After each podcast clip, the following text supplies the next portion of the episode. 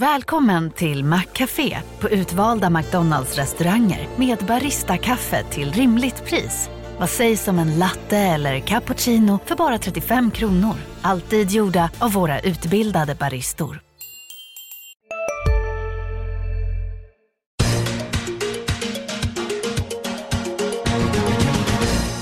Hej och välkomna till Makrorådet, dagens industrispodd om de stora ekonomiska frågorna.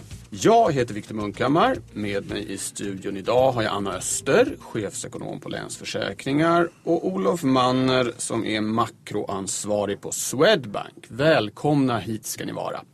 Tack. Tackar, tackar. Som vanligt har det hänt många saker. Jag tänkte att vi skulle börja med det som kom in nu på morgonen. Det är alltså onsdagen den 23 september när vi spelar in det här. Eh, och det har kommit preliminära inköpschefsindex från viktiga ekonomiska regioner. Eh, Kina, EMU och IMU också separata index för Frankrike och Tyskland.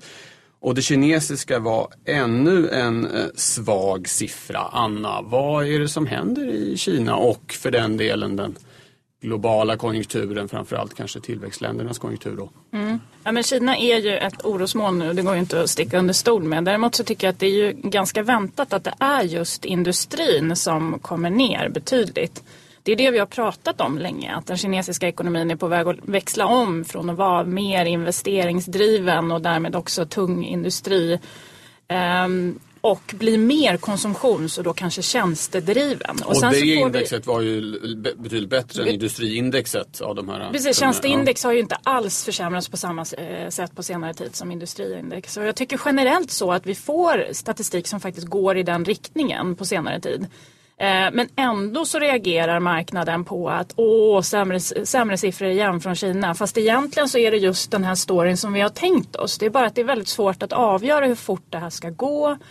Eh, vi har nog blivit lite extra nervösa eftersom vi tycker att de därifrån har agerat kanske lite oväntat. Vi har inte riktigt räknat med den här deprecieringen av valutan bland annat. Den kom ju och överraskade marknaden och därmed så känner vi kanske inte riktigt att vi vet vad de har för långsiktig plan just nu.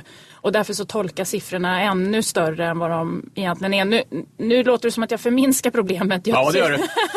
alltså Kina är på väg ner. Jag, jag, menar bara att det har vi ju tänkt oss ja. redan tidigare att det, det är. Och siffrorna, according to plan. exakt, och siffrorna visar på just den här också inriktningen som vi har pratat om med skifte från eh, industri den här då kanske till tjänster. Kina vill göra. Ja, och, och, och ändå så blir vi på något vis ändå lite överraskade. Sen vet man ju aldrig hur fort det här ska gå så att det är klart vi kan bli överraskade över takten. Men jag tycker ändå att det stämmer ganska väl överens med den tanken vi har haft sedan tidigare. Ja, ja det var ju den svagaste siffran sedan våren 2009 eh, i, Kina och det var ju lite stökigt på, på marknaden i alla fall till en början. Eh, dina tankar då?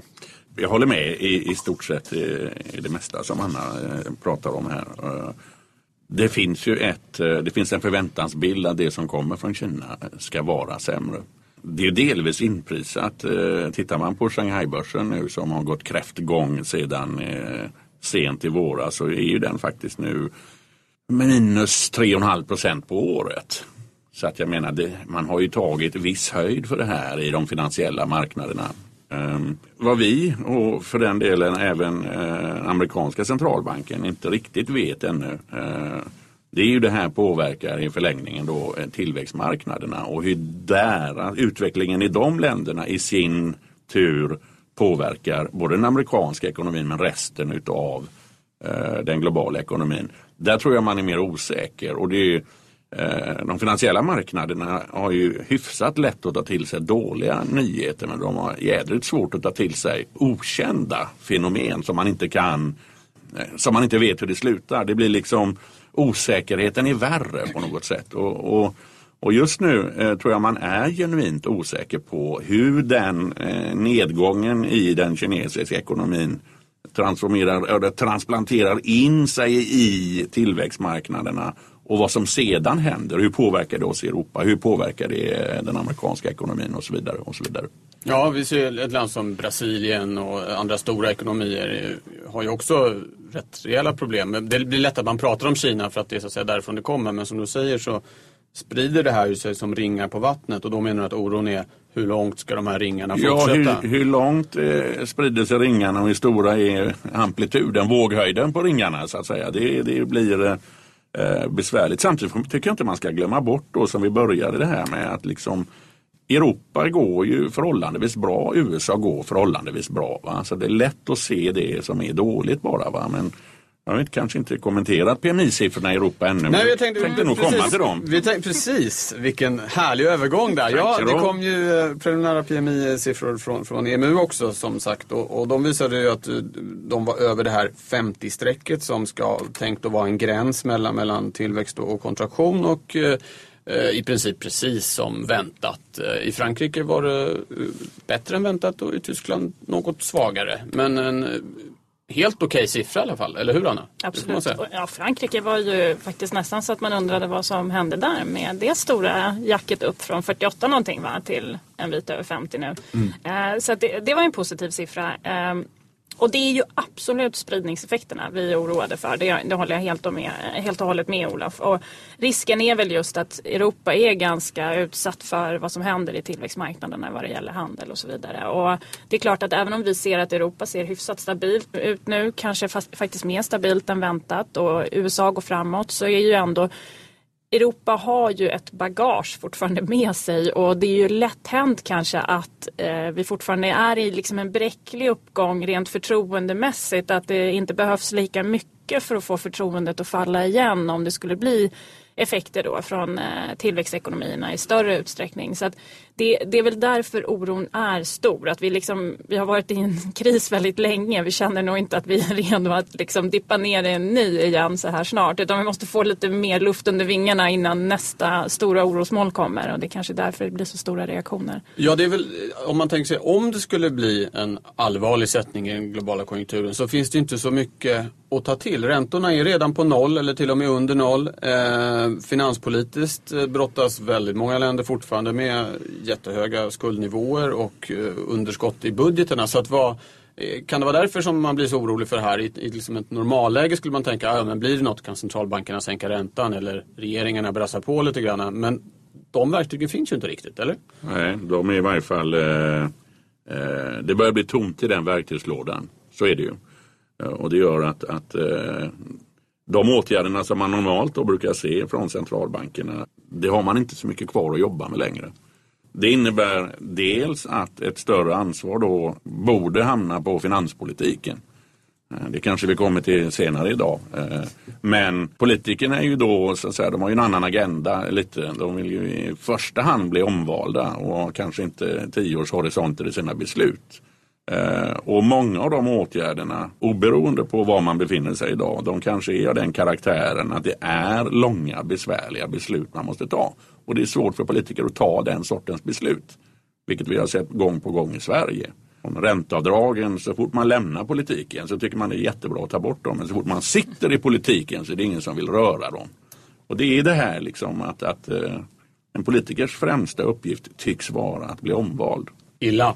Eh, du nämnde tidigare hur centralbankerna ska kunna agera på det här. Eh, en, ett agerande vi såg i förra veckan var ju den amerikanska centralbanken Federal Reserve som lät bli att höja räntan trots att ekonomin växer i god takt, trots att sysselsättningen har ökat. Jag tror att det är 59 månader på raken. Rätta mig gärna igen här Olof om det är fel.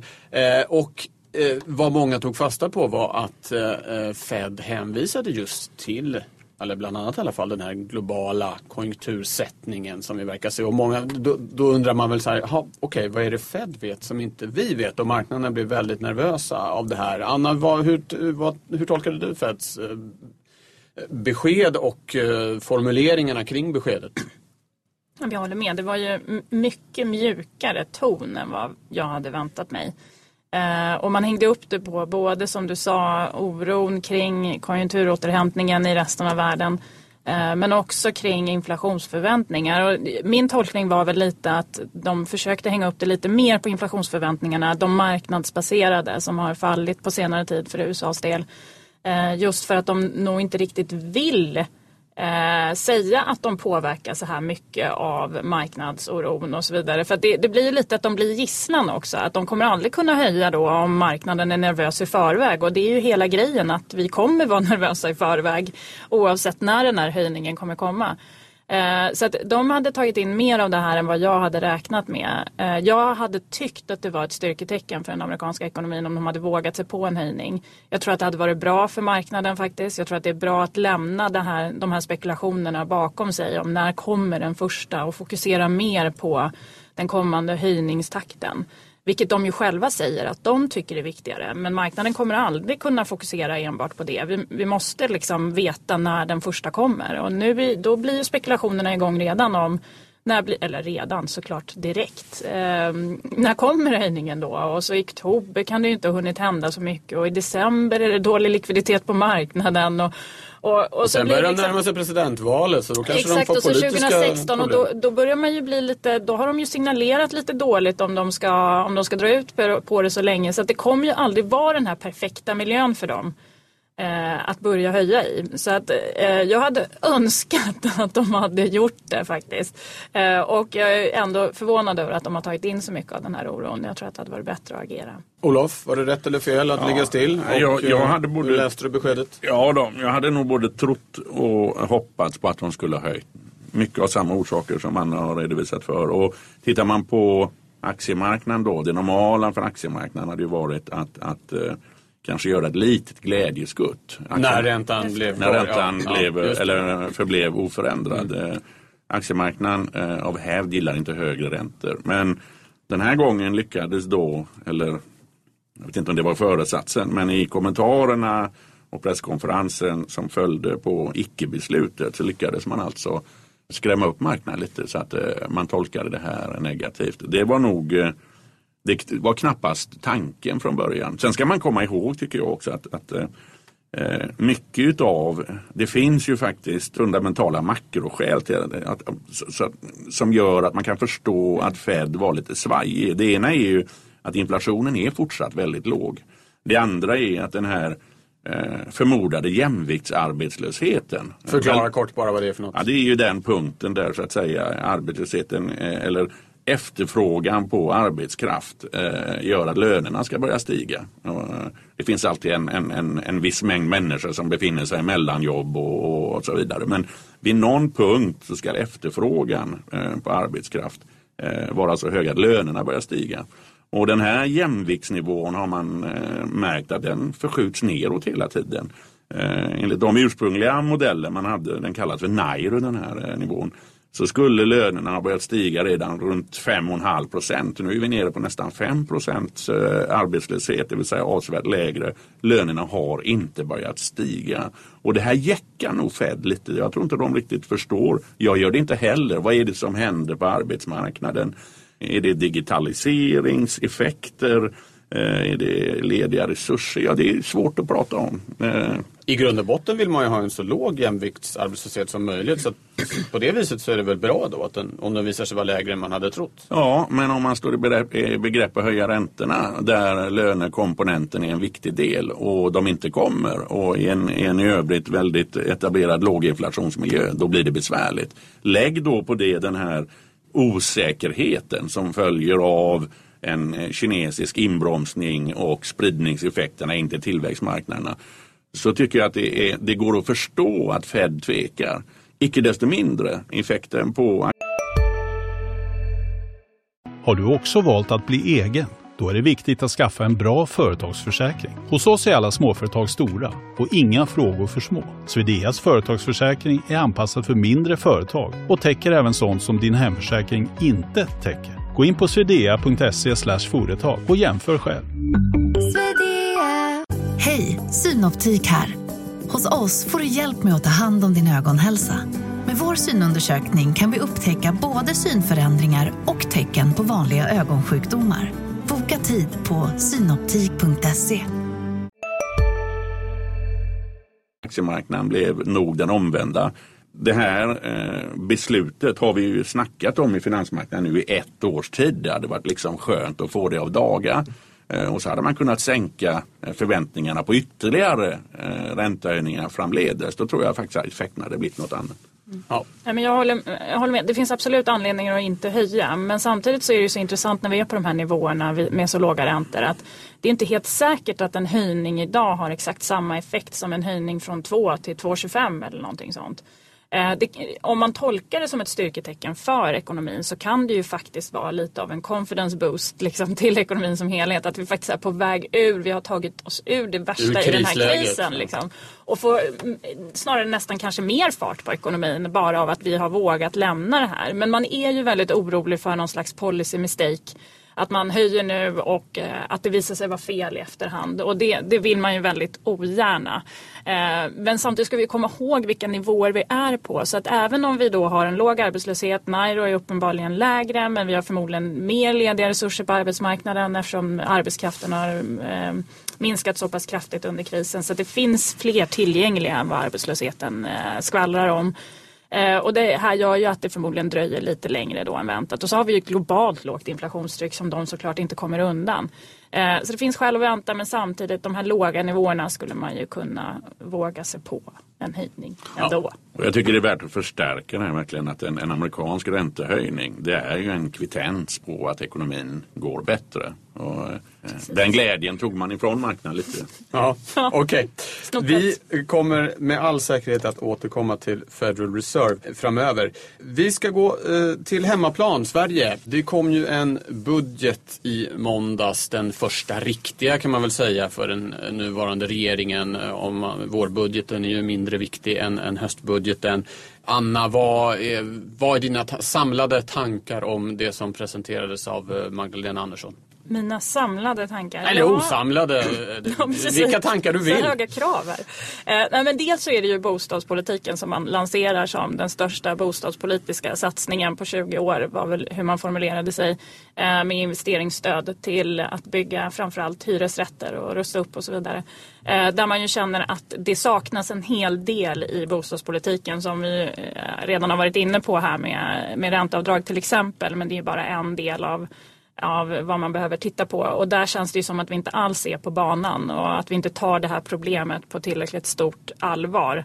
Eh, med liksom full fart i ekonomin nästan. Eh, och en, en riksbank som, eh, som stimulerar mycket och som sannolikt kanske kommer stimulera ännu mer. För det pratade vi inte om med Fed men det skulle ju kunna vara så att de faktiskt får det lite tufft och behöver göra mer på grund av att Fed avvaktade bland annat. Eh, så det, det, är väl en del i det hela och sen så är det just det här att det är svårt. Eh, det känns som att det finns en risk eh, med att inkomsterna inte blir lika stora som de har räknat med med tanke på att det finns beteendeeffekter av de här skattehöjningarna som de gör och det är väldigt svårt att räkna på. Det finns också en risk att utgiftssidan blir större eh, med tanke på eh, den här flyktingsituationen som vi har. Vi har en eh, sjukförsäkring som eh, blir dyrare och dyrare, också svårt att beräkna. Eh, så det, det, känns som att det finns stora risker till att det ska gå ihop det här krona för krona. Och då om man blickar framåt så undrar man ju vad kommer att komma då? Eh, skattehöjningar, låna mer eller, eller hur kommer det se ut? Så därför så känns det som att det fortfarande finns stora frågetecken trots att vi fick den här budgeten. Olof? Ja, vad ska man tillägga på det? Jo, det är väl att eh, eh vid första anblick så, så, tycker jag att det det är en klassisk socialdemokratisk fördelningspolitisk budget där man flyttar och omfördelar resurser från näringsliv och hushåll mot offentlig konsumtion och offentliga investeringar. Och det är inget, eh, inget konstigt i det. Eh, vid en första anblick skulle man kunna tro då att en, den svenska tillväxten som för närvarande är ganska konsumtionskänslig, det är konsumenterna som mår bra och till stor del driver tillväxten, eh, att de Eh, att konsumtionen då skulle falla i, i och med att det är förhållandevis eh, breda skattehöjningar som slår igenom. Men det beror ju på hur man fördelningspolitiskt eh, trycker ut de här pengarna. I, i teorin om man, om man beskattar ett, ett eh, lågt finansiellt eh, avkastande sparande och ger det till en del, den grupp människor som omedelbart använder pengarna för att köpa mat och kläder så kan man ju faktiskt få positiva effekter. Så det är svårt att uttala sig om. Däremot så kan man säga utifrån ett arbetsmarknadsperspektiv så satsar man ju då på utbildning och så vidare. Det är bra, men det är ganska långa ledtider på det. Eh, de åtstramande effekterna på arbetsmarknaden slår ju mera direkt via påbörjad avvecklingen av RUT och ROT Men även eh, arbetsmarknads, eh, eller förlåt, eh, arbets... Givaravgifterna. Just det, mot eh, framförallt unga. Och det gör ju att man riskerar att få en ytterligare polarisering på arbetsmarknaden där de som har svårt att ta sig in på marknaden, de unga och de som jobbar i RUT och ROT-sektorn får ännu svårare att ta sig in. Det kan jag se på kort sikt. Eh, och det är ett problem. Så att det blir ännu svårare för de svagare grupperna? Ja, så skulle det kunna bli och, och de svaga grupperna växer nu bland annat på flyktingsituationen som Anna var inne på. Bra, tack för det. Nu går vi vidare till del två, det vi kallar för spaningen, där ni har tagit med er kloka tankar som kan vara samlade eller osamlade. Anna. Ja, vad skönt. Ja, eh, eller hur? Och eh, jag tänkte att du får börja. Osorterade tankar. Ja, ja vad härligt. Ja, Fire away. Min tur. Ja, jag var inne på att jag ville diskutera det här med vem... Vi pratar ju väldigt mycket och Riksbanken får kritik för hur de agerar nu med inflationsmålet som är överordnat allting annat. De fick kritik förut för att de inte tog inflationsmålet på tillräckligt stort allvar och nu får de kritik för att de, eh, de eh, gasar och kör. Eh, så det är inte lätt att vara centralbank, det kan man ju konstatera i den här miljön. Men eh, det är ändå spännande att blicka framåt och det har vi ju gjort vid flera andra tillfällen. Men just vem byter penningpolitiskt ramverk först? Eh, det känns som att vi kanske börjar närma oss en situation där det kommer hända en del vad det gäller det. Och då, då är det antingen om man byter inflationsmål eller om man formulerar sig på ett annat sätt hur man ska bedriva politiken. Ehm, jag tyckte bara att det, det, är ju en intressant fråga att diskutera och det kommer ut ganska mycket tankar om det här eh, nu också. Det här, det här är väl någonting som centralbanker i stora delar av världen brottas med? Va? Säkert, det men, men, det är ju ingenting man kan, absolut, precis och det var det jag menade med vem gör det först. Ja, för ja. det är absolut inte bara ett svenskt perspektiv utan, och det känns ju kanske inte som att vi kommer vara först för att ett litet, eh, en liten öppen ekonomi kanske inte vågar få först ut på banan heller.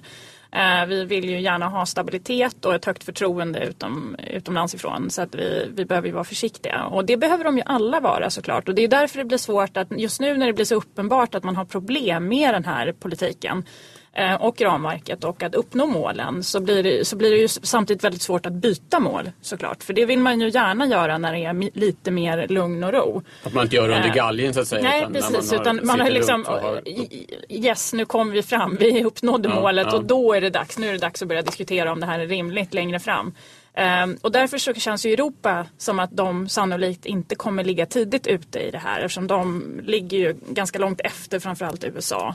USA känns ju ändå som de som de har ju ett dualt mål ändå. De tittar ju både på sysselsättningen och inflationen. Så de är ju lite mer flexibla kanske än för vår del som bara har ett inflationsmål på en specifik siffra. Men det har ju diskuterats olika saker. Ska man anpassa sig till att inflationen är lägre och ha ett lägre mål. Eh, men å andra sidan då så riskerar du hela tiden att slå i nedre golvet. Alltså med, om du tycker att noll är ju uppenbarligen inte, inte golv längre, för det har vi ju sett. Men ändå så tycker man ju att det börjar bli lite obehagligt att sänka till allt för mycket minus. Och penningpolitiken får väl sämre genomslag när man börjar komma nära noll. Även om det inte är en hård restriktion den här nollan så visar det sig att, att effekterna på den reala ekonomin blir sämre när vi liksom rör oss ja, de här. Det, jag vet inte om vi ens vet effekterna än men man skulle absolut kunna tänka sig ja, att det är så. Ja. Då skulle man kanske vilja ha ett högre mål för att ha liksom mer utrymme ner till nollan snarare ja. så att man skulle slippa hålla på med den här QE-politiken hela tiden. Så att man, det skulle räcka att röra räntan så som var liksom mer klassisk gammaldags, höll jag på att säga, penningpolitik.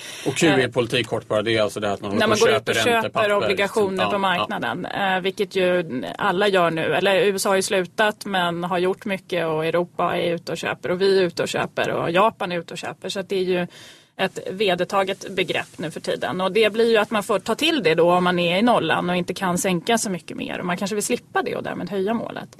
Eh, och sen så har vi andra varianter med prisnivåmål som vi har pratat om i Sverige bland annat. Att har man låg inflation ett tag så ska man liksom jobba ikapp det och komma upp till en viss nivå på priserna som då gör att eh, ja, att vi, vi, låter det stimulera väldigt mycket under perioder istället. Men å andra sidan så är det trovärdighetsproblem med det. Kanske kommer man någonsin tillåta inflationen att bara raka iväg för att man ska upp till den där nivån.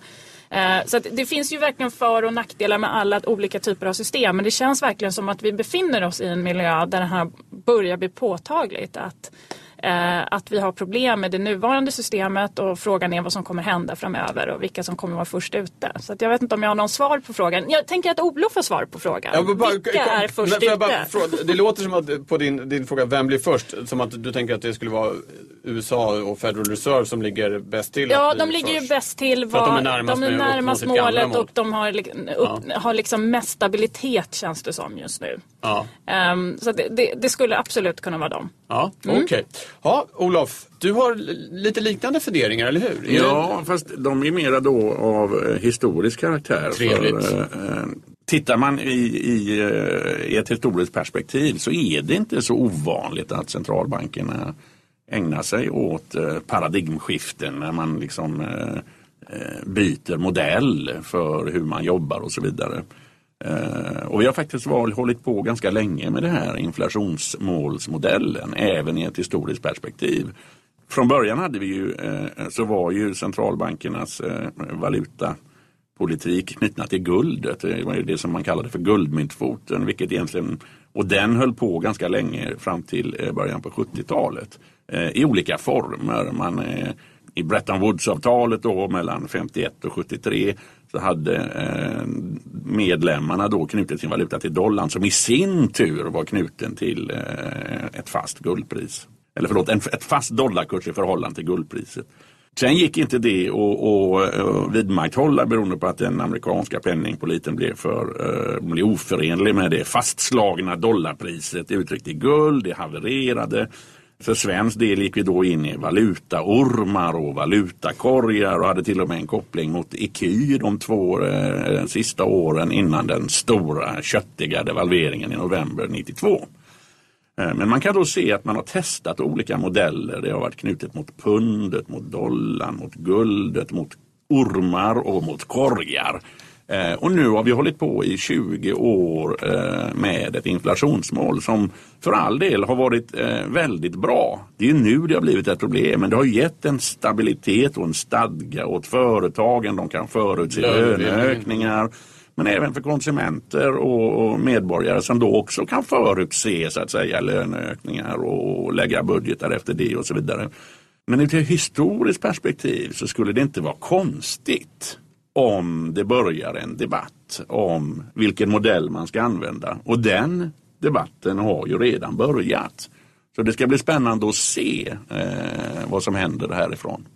Och där hörde vi av Anna att det finns argument för både att ha ett lägre inflationsmål eh, och argument för att högre inflationsmål idag. Eller sånt där prisnivåmål. Så det finns väldigt många varianter helt enkelt som diskuteras. Men håller vi oss till ett historiskt mönster så börjar det bli dags att byta helt enkelt. Ja, det skulle inte vara konstigt. Eh, Eller att man lägger in arbetsmarknadsmått som vi också har haft i Sverige. Och vi hade för övrigt prisstabilitetsmått även här på 30-talet. Alltså, vi har ändrat modell förut. Va?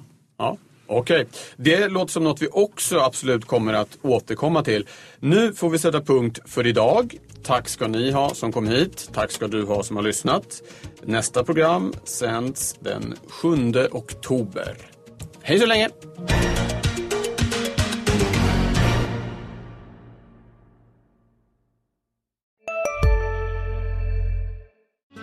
Hej, Susanne Axel här. När du gör som jag och listar dig på en av Krys vårdcentraler får du en fast läkarkontakt som kan din sjukdomshistoria.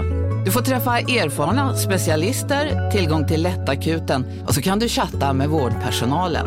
Så gör ditt viktigaste val idag, lista dig hos Kry. Ni är med om det största. Och det största är den minsta. Ni minns de första ögonblicken. Och den där blicken gör er starkare. Så starka att ni är ömtåliga. Men hittar trygghet i Sveriges populäraste barnförsäkring. Trygg Hansa. Trygghet för livet.